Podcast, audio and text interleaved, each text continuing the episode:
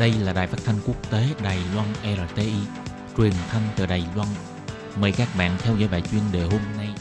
Khi Nhi xin chào các bạn, các bạn thân mến. Tiếp sau đây xin mời các bạn cùng đón nghe bài chuyên đề của ngày hôm nay với chủ đề là Sau dịch tả lợn châu Phi năm 2020 vận rủi tiếp tục bám lấy Trung Quốc. Và sau đây xin mời các bạn cùng đón nghe bài chuyên đề của ngày hôm nay. Năm 2020 có thể nói là một năm đầy trắc trở của Trung Quốc. Bắt đầu từ năm 2019, Trung Quốc đã có nhiều sự kiện xảy ra. Ngoài bùng phát dịch tả lợn châu Phi, cuộc chiến tranh thương mại giữa Bắc Kinh với phía Washington khiến cho cả hai bên đều bị ảnh hưởng. Tiếp đến là sự kiện luật dẫn độ về Trung Quốc của Hồng Kông, gây ra nhiều cuộc biểu tình bạo động. Tình trạng căng thẳng với Tổng thống Trump trong cuộc chiến thương mại không những khiến cho nền kinh tế của Trung Quốc bị hao tổn nguyên khí, mà đây còn là sự khởi đầu cho chiến tuyến căng thẳng giữa Trung Quốc và Mỹ bây giờ. Vốn nhĩ Trung Quốc hy vọng sau khi hết dịch tả lợn châu Phi, năm 2020 có thể là một năm để nền kinh tế Trung Quốc dần dần hồi phục. Nhưng không ngờ lại có trận đại dịch COVID-19 ập đến, trở thành con lốc xoáy nguy hiểm, càng quét trên toàn thế giới. Năm 2020 vừa đến, dịch bệnh viêm phổi COVID-19 bùng phát, cướp đi bao nhiêu sinh mạng. Nhiều thành phố của Trung Quốc buộc phải bị phong tỏa, ảnh hưởng trầm trọng đến kinh tế. Cộng thêm chính quyền Bắc Kinh bị xã hội quốc tế nghi ngờ, che giấu và bưng bít thông tin dịch bệnh. Dù đã lần lượt đưa ra các biện pháp ngoại giao, nhưng vẫn không mấy hiệu quả trong việc giải cứu hình tượng của Trung Quốc.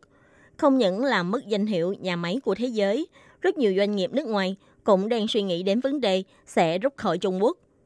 Còn vấn đề luật an ninh quốc gia liên quan đến sự tự do của người dân Hồng Kông như thêm dầu vào lửa, khiến cho toàn thế giới càng thêm bất mãn với Trung Quốc. Và một số hệ lụy kéo theo sau đó chính là Huawei, tập đoàn viễn thông mang đậm sắc màu Trung Quốc, đã lần lượt bị thất thủ trong bản đồ kinh doanh của mình và bị loại khỏi cuộc chơi 5G tại Canada, Singapore, Anh Quốc, Hy Lạp. Đội ngũ tẩy chay Huawei với nước đứng đầu là Hoa Kỳ đã ngày càng hùng hậu.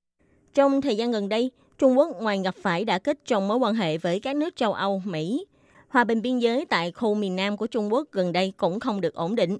Mối quan hệ giữa Trung Quốc và Ấn Độ ngày càng căng thẳng, như thể sẽ bùng phát chiến tranh bất cứ khi nào. Và người dân Ấn Độ bắt đầu tẩy chay các hàng hóa của Trung Quốc, cũng như là hải quan của Ấn Độ sẽ kiểm tra 100% đối với hàng hóa của Trung Quốc. Trước tình hình căng thẳng như vậy, trong nước lại liên tục có mưa lớn, dẫn đến tình trạng là lưu vực sông Trường Giang bị lũ lụt. Cộng thêm gần đây, cư dân mạng Trung Quốc đã đưa ra tin đó là đập nước lớn Tam Hiệp đang bị di dời khỏi vị trí ban đầu. Ngày 21 tháng 6, Đài truyền hình Trung ương của Trung Quốc đã đưa ra tin đó là mực nước trong đập nước Tam Hiệp đã vượt quá 2 mét so với lại mực nước cho phép.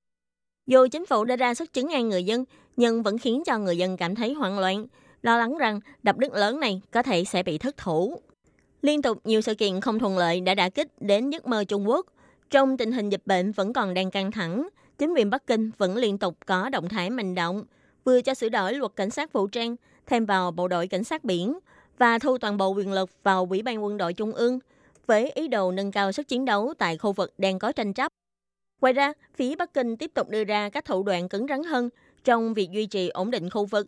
Có chuyên gia cho rằng, Chủ tịch nước Tập Cận Bình của Trung Quốc vì muốn củng cố quyền lực lãnh đạo, đã không tiếc gây tranh chấp xung đột ở ngoài khu vực Trung Quốc. Trong tình hình thù trong giặc ngoài như vậy, gần đây ông Lý Khắc Cường, Thủ tướng của Trung Quốc, đã nói một câu nói như làm mất mặt của Đảng Cộng sản Trung Quốc rằng 600 triệu người dân Trung Quốc có thu nhập bình quân đầu người chỉ có 1.000 nhân dân tệ. Ông Lý Khắc Cường ra sức xúc tiến kinh tế vỉa hè đã bị chính quyền Bắc Kinh nhiều lần phản bác. Có phân tích cho rằng việc này đã cho thấy mâu thuẫn trong đường lối kinh tế giữa ông Tập Cận Bình và Lý Khắc Cường. Năm 2020 mới qua được 6 tháng, nhưng người dân Trung Quốc đã chịu khá nhiều nỗi khổ. Tuy có người cho rằng trong lịch sử Trung Quốc vào năm Bính Tý thường sẽ có nhiều sự kiện lớn xảy ra, e rằng Trung Quốc năm nay gặp khó khăn là điều tất yếu.